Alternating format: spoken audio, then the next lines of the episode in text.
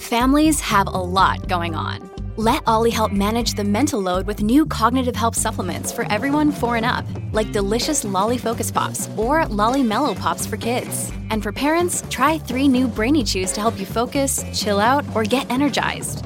Find these cognitive health buddies for the whole fam at olly.com. That's O L L Y.com. These statements have not been evaluated by the Food and Drug Administration. This product is not intended to diagnose, treat, cure, or prevent any disease. Listening to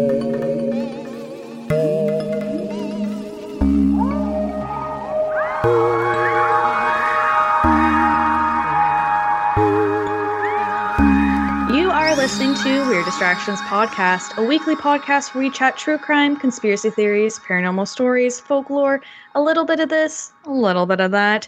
You know the drill at this point because we are on episode 75. I'm one of your hosts, Alex. And Christy. And this week we are back talking true crime. And before we dive in, we have to do the same old song and dance that we've been doing for 75 plus episodes. Christy, what is your need for a distraction this week? I need a distraction this week because today, especially at work, work's always my problem, but especially today at work was hella stressful. It was a bad day. There was a code blue in the department and just lots of stuff happening. And there was a meeting and it was it was a really crazy day. So I need a distraction from all the things that happened today. What's a code blue for people who don't work in healthcare? Oh, it's when someone's going into cardiac arrest and dying in your department. Ah, well, that's depressing. I guess. Yeah. Fair enough. Did they die? Like, did they survive? I don't know. oh, well, to be continued. Find out next week. Actually, you won't because next week's episode. I don't. I don't do care after that. But it was just a stressful appointment with them. It was just like this is a lot going on down here today. Oh, fair enough. Yeah, that's that's a very stressful work day, and I'm gonna backpack on that because it is the third day of the work week for me, and I am miserable. So I need distraction from work because people are awful and I really picked a really weird career to work with people when I don't like people. So and it's unfortunate that it was a short week and today's only day three. I know, right? But I think this is a really good segue because we both really need distractions. We need to talk about something completely different, and what better way to, than to talk about true crime? So, this week for our true crime episode, I figured we would discuss a serial killer since it's kind of been a hot minute since we've talked about one. I don't even remember the last serial killer we talked about because it feels like years ago. I feel like it's been so long because we don't want to do the typical ones that we love to hate. And I, yeah, I, yeah, I don't remember last time we did one, but I love serial. Like I don't love them, but I love the topic. I don't love them, but they're it's just a fascinating kind of bubble in itself to learn about. Let's put it that way. Yes, that's the good wording of it.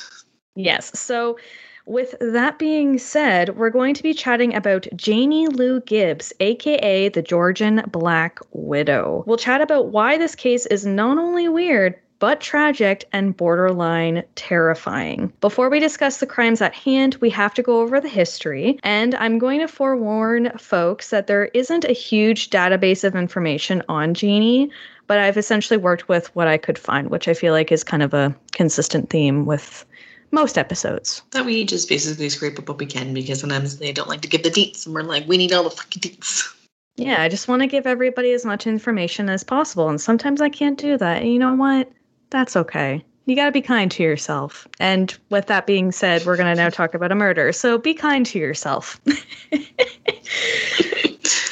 So, Janie was born Janie Lou Hickox on December 25th, 1932. Her birth date makes her a fellow Capricorn like me. However, I refuse to allow her in the Cap group. She was born in Cordele, Georgia, which is about two hours south of the state's capital, Atlanta. From what I was able to find, her parents were Ephraim Joseph and Annie Lou Hickox, and she had two siblings an older sister named Helen and a younger brother named John.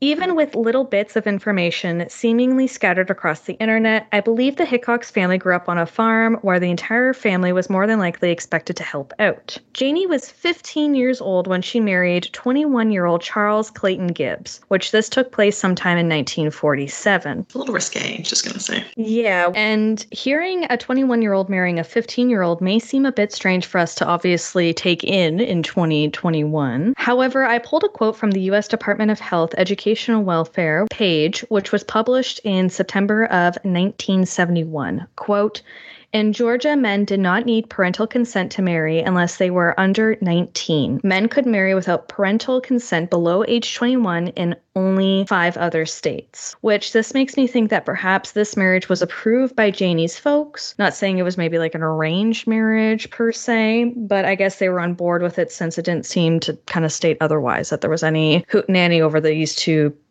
kids basically children getting married. Yeah, if you need to be over 19 or whatever, then she clearly got some okay from it. And I don't know about those parents, but questionable. Yeah, and I I mean, I'm not it's hard too because I feel like we can judge so easily when society has changed its norms so different like so drastically since i don't know the 1940s but i guess back then it was fine. In retrospect mm, like when we were 15 we were posting our emotions on msn and drinking vex coolers every weekend. I definitely no shape in mind to be marrying someone or being legally attached to somebody.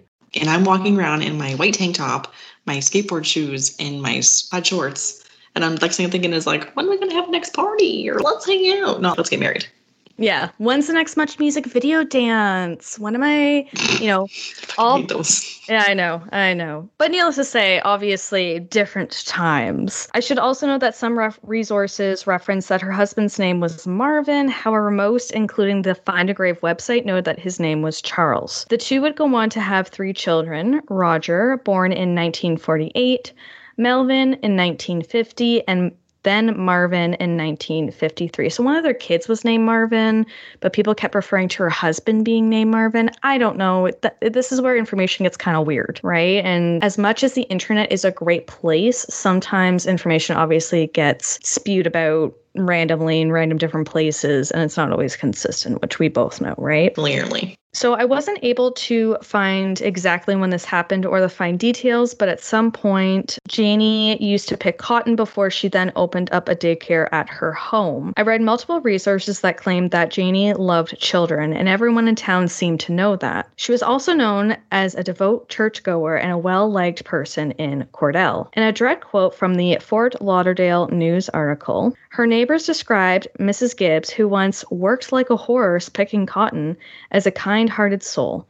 She is a wonderful person, very considerate, kind, Christian as I knew her. I feel like I've painted a kind of a classic picture of your average person this like just just I don't know, like just someone that doesn't stand out as a cold-blooded killer by any means, shape, or form. I feel like that's how they always try to fit out. They're like, I'm just gonna fit in as best as possible, and they will never think I'm a murderer.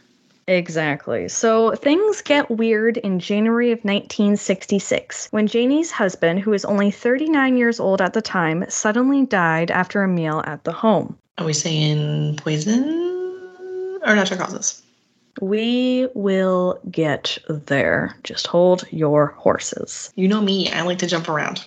I know, I know. Doctors had ruled that the cause of Charles's death was liver disease. Janie allegedly asked for no autopsy to be done on her husband. It seemed as though the case was opened and closed with no speculation at the time towards foul play.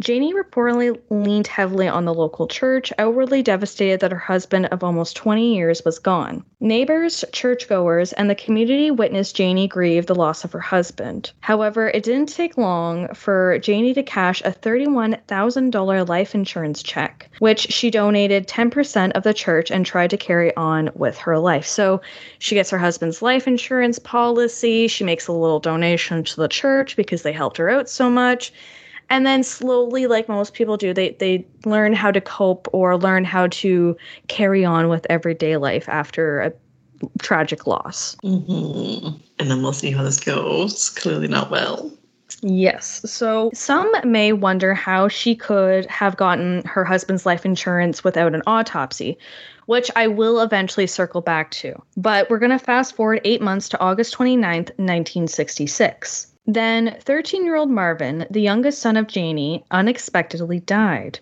Marvin, who by accounts was fairly healthy for his age, had a cause of death listed as hepatitis. Although some speculated that Marvin inherited liver disease, the death of Marvin came out of nowhere and seemed to shock the community at large. So essentially, first Charles dies, then Marvin dies, and the community is like, okay, this is really tragic only eight months apart from one another. maybe he had liver disease as well. Maybe there was some like weird genetic thing going on. I don't know. I feel like that's not how it works. But and how old is Marvin again? Marvin's only 13. Is and they hepatitis? What the Yeah, fuck? I know. As soon as I read that, I was very concerned in the sense of I'm not saying it's probably impossible. Maybe there have been people out there that got hepatitis at age 13 or maybe younger. I don't know, but it just seemed odd Fishy. Mm-hmm. and to be on brand, very weird. Once again, no autopsy was done according to my research. And again, a portion of an insurance payout was given to the local church, as Janie had, you know, leaned in on the church during her grievance of now her husband and her son. So she was able to cash another life insurance policy on her son without another autopsy. It's one thing to have life insurance on your spouse, but like, do people have life insurance on their children? That's kind of weird. Do you expect them to die before you? I feel like it's more of an American thing, like a United States thing. I've never really heard of it. I mean, mind you, I'm not a parent, um, but I've never really heard of it in Canada per se. If you're listening from the States or you're listening from any other country, write us in, let us know. I'm not sure. I, I don't know. I don't really know how that works That seems really weird that she like cashed in on both. Very fishy. without an autopsy, might I add, again. Mm-hmm. And um, like, it's one thing for your husband to die, and you think, oh, maybe he's like a bad drinker, sure, liver disease. If your 13 year old has hepatitis, I'd be questionable, and I'd be like, I would like an autopsy of my child. Yeah. And for me, I think the kicker in this situation is with hepatitis, wouldn't there be any signs and symptoms? I mean, I'm not, I'm also not a well versed hepatitis expert over here by any means, shape, or form. Shocker, I know. But I would assume, maybe speculate wildly even, that there'd be some kind of medical history of that before death. Mm-hmm. Obvious like symptoms I can think of is like sometimes people are jaundice or they'd have ascites, which is you're really full of fluid because your like liver's not functioning very well and all other stuff's going on. Yeah. So needless to say, you would think that there'd be some something that would have came beforehand, right? But instead, Charles and Marvin just died very suddenly. But we're going to fast forward to January 23rd, 1967. Melvin, Janie and Charles's middle child, who was only 16 years old at the time, reportedly was the next to pass away. Okay, I'm just saying, speculating wildly that this mom is killing everybody because what the fuck? Yeah, it's something's happening. This time around, it was indicated that Melvin's cause of death was some rare muscular disorder. And as far as my understanding, there wasn't an autopsy done for Melvin, just like his father and his younger brother. And for a third time, a life insurance policy was given to Jeannie, in which a portion was given to her church. Okay, the fuck. Okay, who's paying for all these life insurance policies? Because that shit's expensive, first of all. Without an autopsy. Without an yeah, autopsy. and I feel like you have to prove that. You can't be like, oh, they died. Exactly. Just when things seemed to be extremely dark and murky for Janie and the rest of the family, I mean, the rest of the family that was still alive, her eldest son, 19 year old Roger, had a child with his wife. It's been documented that Janie was really excited to become a grandmother and that the birth of her new grandson, Ronnie, who was born on September 3rd, 1967, was really a light at the end of this really dark tunnel for her. This was big. There was a new life in the family after so much death. However, tragedy struck and it struck quick. So, Ronnie would die October 7th, 1967, only a month after he entered the world. Before they could determine fully what the cause of death was for wee Ronnie, his father, Roger, died October 28th, 1967. Janie had lost five family members in a very short time span and was once again leaning heavy into her faith and apparently receiving a lot of emotional support from her local church. Okay, I keep giving you looks. You keep telling me someone dies because I'm like, what the fuck is going on?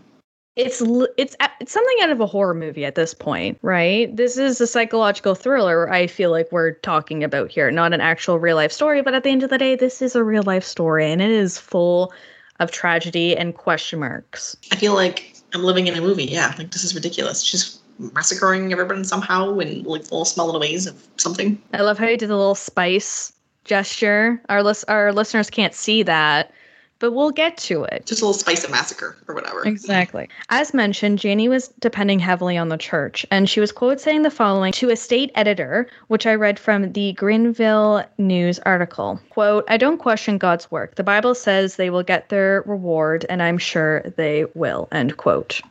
Mm, That's pretty enlightening there. It's definitely one way to handle the situation. And speaking of handling the situation, the community, along with officials, started to become incredibly suspicious about Janie. How was it that five of her family members all died months after one another? Not only that, but it was also probably not hard to hear the rumors that she'd been making big donations to the local church, presumably after each death. The family's doctor, along with Roger's wife, had concern that Roger and Ronnie's death wasn't natural or unconnected in some way. Not only that, but they didn't believe that it was some kind of random disease like the rest of the family had been diagnosed with. Everyone was picking up on something weird, so the doctor reportedly referred the case to the state crime lab for further explanation. I just want to say, why is it taking five people for someone to be like, hmm, hmm?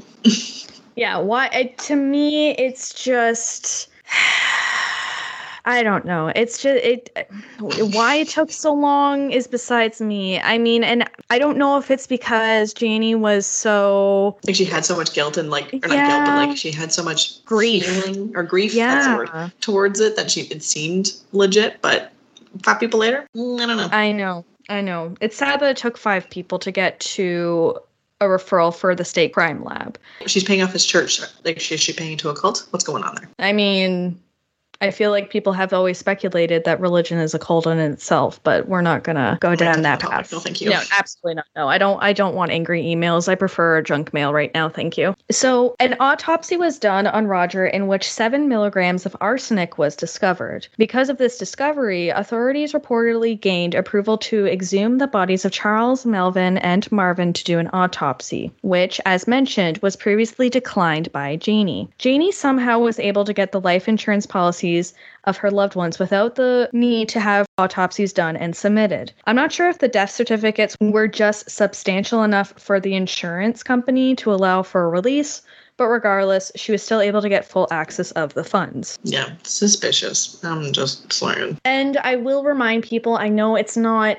necessarily an ideal process that we're talking about, but this was also years ago. Like this was in the 60s. So I f- would hope that insurance policies have become a lot more strict in this sense, but just for reminder of time frame here. I don't want people writing in being like, "Oh my gosh, that's insane, blah blah, blah such an injustice." I mean, it's still an injustice, but, you know, maybe this case is a learning curve. I don't know. I just there's got to Yeah, be some different reason. time, different stuff going on. You just, it's what it is, I guess. It was the 60s, and clearly someone wasn't paying attention. Shocker. Very shocking. So, once Charles, Melvin, and Marvin were exhumed and examined, and based on what I've read and gathered, all came back positive for arsenic along with baby Ronnie. So, everyone had arsenic in their system. I told you poison. Yeah, you literally right off the hop, you're like, oh, she's poisoning people. And I'm sitting here trying to not Tell the story. I'm just trying to tell the story and get people to keep listening past a certain time stamp, okay? And I'm But like, yes. I'm ruining everything because that's what I do. No, you just we've just listened Like- and watched way too much true crime stuff. Yeah, like I said, I watched a movie and I was like, oh, she's going to die. Oh, that's a bad idea. Mm, I know what's going to happen. Yeah, mm, fair. So some accounts vary on the date, but Janie would ultimately be arrested near or on her birthday, December of 1967, for the five murders. During the trial, Janie allegedly admitted that she had been feeding arsenic to her family one at a time. Besides the confirmation that from Janie of what happened, an unsettling part of her disclosure came from when she indicated she had no motive for doing any of this. There was absolutely no outwardly disclosed motive from her, even though there have been some assumptions that maybe she murdered her family for the life insurance, aka agreed motive. That could be one thing. Sure, people like, I'm not saying sure, but you could kill your husband for that reason. Not that I recommend. But like, why are you killing off your children? And like the baby. The baby. I know she couldn't she didn't get a life insurance policy off the baby, so to me that makes no sense. And the fact that she said she had no motive. I mean, yeah, in outside of this situation, we could say, oh, yeah, she did it for the money, case closed.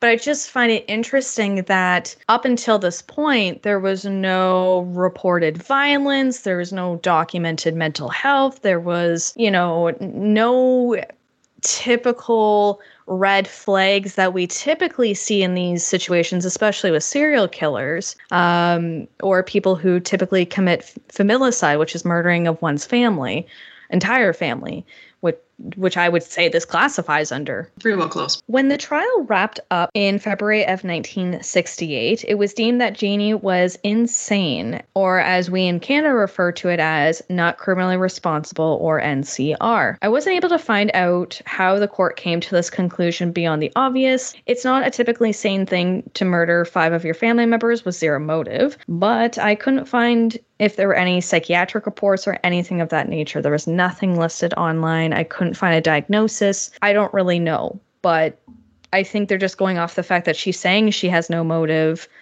and admitted that she did what she did. Yeah, but like you say, I have no motive and I just killed them because I did. People can be like a, I don't know, classified as a psychopath and not be mentally unable to like say that they the reason why they did something. Like, it just no. Yeah, it's just it's it's weird. This whole this whole case is really weird. I'm going to speculate wildly and hope that she was perhaps assessed, but I can't confirm or deny whether that is actually accurate. Regardless, she was sentenced to five life sentences for the murders of Charles, Roger, Melvin, Marvin, and Ronnie. She would be sent to spend her sentencing in a mental health institution in 1968, where, according to some reports, she worked as the hospital cook. I don't know if this whole she worked as a cook thing is legit or not. I only saw it in one place. It kind of startles me though when I did see it. I'm not gonna lie, was a little taken yeah, back. How does one how does one who poisons their family with arsenic become a cook? Are you trying to kill the whole jail or like a mental place? Because um, you picked the wrong person to cook your food. Not only that, but it's it's I are you who did who made this decision who in what mind thought let's put the woman who literally murdered her family by putting arsenic in their food in charge of the like the institution's meal plan? Yeah and cooking. Mm-hmm. Like what do you plan a, to live long? Because that's a poor choice. Well and not only that but it's just kind of a sick twisted thing in my in my opinion. I don't know. Oh, maybe oh, yeah. that was a punishment of a really weird punishment that they made her do. You know, okay, well, you killed your entire family with cooking. We're going to make you cook for the rest of your sentence and the rest of your life, right? Like, I don't know. It's just weird. I don't like it. I feel like someone didn't read her file very clearly. It was the 60s and someone was not paying attention. That's all I have to say. So, Janie would only spend 31 years of her five year life sentence in an institution before being released to her sister due to Janie being diagnosed with Parkinson's disease in 1999. What? Yeah. What? Okay. For those who maybe aren't well versed in what Parkinson's is, here's what the Mayo Clinic says in a direct Quote Parkinson's disease is a progressive nervous system disorder that affects movement. Symptoms start gradually, sometimes starting with barely noticeable tremor in just one hand. Other symptoms include slow movement, rigid muscles, impaired posture and balance, loss of automatic movements, speech changes, thinking difficulties, depression and emotional changes bladder problems, sleep problems, and more. For those who may be wondering if it is possible for Janie to have had Parkinson's during the time frame when she was committing these murders, I don't really have a firm answer. Even though there is information on Parkinson's disease out there, I don't necessarily think there is anything prior to which could confirm any sort of link or could confirm that she had it when she was in her 30s. I feel like that's a bit of a stretch. I, once again, not an expert, I don't know, but from what I've gathered, I don't necessarily think she had Parkinson's when all of this tragedy took place. No, yeah, again, same thing, like I don't know specifically, but I'm just mind baffled that they let her go after only 30 years. I just I don't, I don't know. And I mean, she wasn't in she was in a hospital of like a mental health hospital of sorts. I don't know the conditions. I mean, once again, she was sent in the 60s. I'm sure it wasn't the greatest place on earth because as we know from covering haunted former mental health institutions Hospitals. Yeah, in they're great. hospitals. All great. Yeah. sarcasm included, they're not great. They're absolutely trash, or were trash, I should say. So I don't know, but yeah, she was released to her sister, I guess, because she started to decline and it just wasn't a good scene. And I mean, I, I don't know the reasoning. And without further public information about her mental state, other than being found not criminally responsible, it's hard to say anything further regarding her mental or cognitive well being at the time of the crimes, right? Or even the time that she was being released from the hospital early. I'm going to assume when she was released, she probably wasn't doing well. No, yeah, I'm sure there's something going on, but I'm still just, I don't know. I'm, I'm muffled. I will say, in one article I did read that she had tried to apply for parole 17 times prior to her release. She had been denied parole 17 times. So I guess I'm going to say, with that being said, her health was the reason why. Maybe they could just couldn't treat her or care for her any further, so they re- released her to her sister. Does that make sense? Yeah, that's a little excessive, 17 times. But uh, yeah, I can see that the health is the reason why she got out. Yeah. She would still have to report to a parole officer, even though she was released to her sister and she would eventually be moved to a nursing home in Douglasville, Georgia, before dying at age 77 on February 7th, 2010. Oh, well, that's. Uh, at least you got some care that way. Like, that seems better than going home. Like, I think she's going home and living her life out. And I was like, mm, questionable, but okay. Yeah, fair enough. So, to kind of summarize this case, when doing the research for it, I think one thing that stood out to me was the fact that it someone fits the mold of other known serial killers without even us realizing that when talking about it. It kind of reminds me of uh, Dennis Rader, aka BTK. Both were average seeming individuals who neighbors, church members, and maybe even their own family didn't pick up on any hidden darkness formulating inside. As mentioned earlier, some speculate that Janie had murdered her family due to the money. However, what confuses some people is the fact that she donated the money to the church, right? So she did keep some of it. I'm not going to lie. From what I gathered, she only donated like 10% of the entire life insurance to the church, but she kept donating to the church. It's weird. What do you think about that? Like, what do you think about the donations? Yeah. Do you think there's any like hidden motive behind it or? Well, you heard my uh, comment earlier about the cult, so that was one theory. Um, but yeah, like they get people do that. They're thinking like being a philanthropist and like helping back because they got the money because they needed the help in the meantime. Sure, it's yeah, it's kind of weird. I don't know. I'm not gonna lie, when I was researching this case and she kept donating money to the church, I kind of wondered if maybe that was her trying to divert anyone thinking that she was behind it. I mean, she could have genuinely just wanted to give back to the church because she did lean very heavily on the church and got a lot of emotional support from what I gathered from the church. But there was a maybe a cynical part of me that thought, hey, maybe she also just gave them money so that people weren't speculating that she was murdering her entire family. Yeah, that's definitely one way to think about that way. Just trying to cover your tracks. Be like, they'll never think it's me because I'm trying to be good about it. And you're like, mm, at least I'm. Yeah. I don't care. Yeah, it's like, oh, it can't be me. I didn't murder my husband and my children and my grandson because I donate to the church. And because of that, I can't be a murderer. It could be possible that Janie was struggling with her mental health as well, or perhaps something else, which could have led her to end the lives of the ones she reportedly loved so much. I mean, there is no information, public information, I should say. I did see that there are a couple books, however, just for timing reasons and what have you, I, I didn't order them, unfortunately. But as far as my understanding and as far as what I could see in the public domain websites that I accessed, there was no history of trauma or abuse or anything like that. That doesn't mean that there isn't any or that, that she didn't suffer in some way, shape, or form. However, based on what I read, it, it just seemed that she just kind of snapped and just started, you know, spiraling right and poisoning the people that she loved most and who knows the reason why and unfortunately we will never know the reason why because she's gone. Yeah, that is kind of like troublesome or just sad about it. You're like, oh, I'll never know why. She didn't like make her point about it, but it's like, Yeah. why? But why? We want to know. Yeah. Exactly. And I think it's kind of safe to say whatever motivation she did have for doing what she did, she took it to the grave and that's kind of it. And that's this week's true crime story. So sorry to bum everybody out. Um, hope nobody's afraid to eat anything that their loved ones and family members make for them because that's not the intention of today's episode by any means, shape, or form. I'll still eat my family's cooking. I don't suspect them to poison me because I hope not.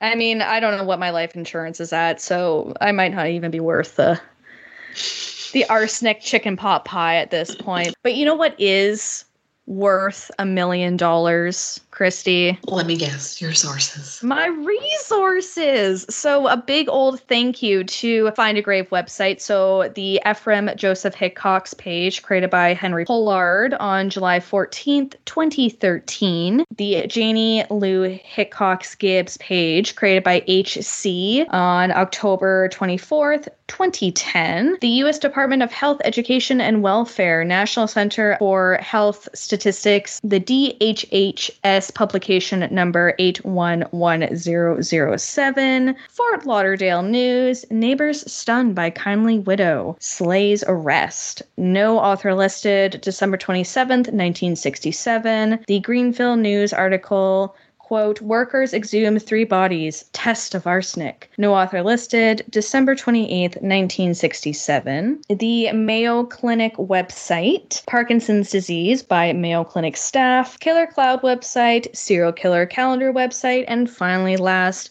but absolutely not least, the Thought Co website, quote, Her method of murder was poison and no child was safe. Janie Lou Gibbs by Charles Montaldo, updated May 30th, 2019. Christy, it's your time to shine, baby girl tell these fine listeners how they can support the show, how they can connect with us, and all of that good stuff. Yes, listeners, it's me again.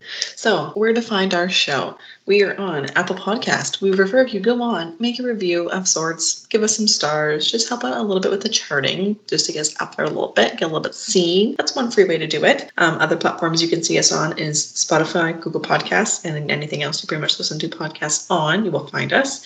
You can support our show by free as well if you go over and find us on TikTok, Twitter, Facebook, or Instagram. Again, just searching Weird Distractions Podcast. We should come up for you, no problem. If you're looking for some more weird distractions, I would consider you guys going over to join one of our Patreon tiers. We have two tiers available. Both tiers get bonus monthly episodes. We've got a little bit of some behind the scenes footage, free stickers, and you get quite a bit more. I also want to shout out our current patrons. Tom, Bailey, and Angela. As always, guys, we are always so thankful for your contribution and we love you guys. We love you. And another option that if you guys want to support the show, other than Patreon, monetized wise, is you can go into Buy Me a Coffee. You guys can pledge any kind of amount. Just gives us a little bit of a mini donation just to help out. And you can also search for us on Redbubble which I saw Alex posted there was some kind of discount lately. Don't know how long it lasted, but go onto Redbubble and look us up on Weird Distractions podcast, and we should come up. You can pretty much find anything you're looking for on any kind of product with any of our logos. Lastly, uh, we want to hear from you guys. We're trying to do some listener distractions. So if you are looking to share some interesting stories about kind of our different topics, we want you to send that information in. We want you to be part of one of our episodes. We have one out currently that was out on June 13th. But anything else small or big, we want you to send it to Weird Distractions Podcast at outlook.com.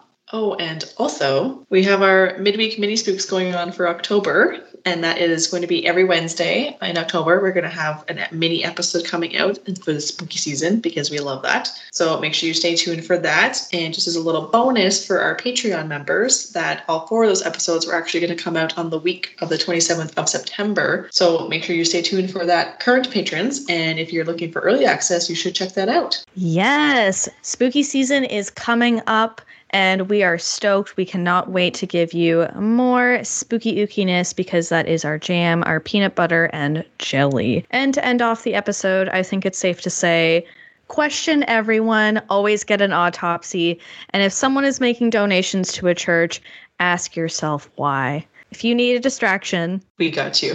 Bye. Bye.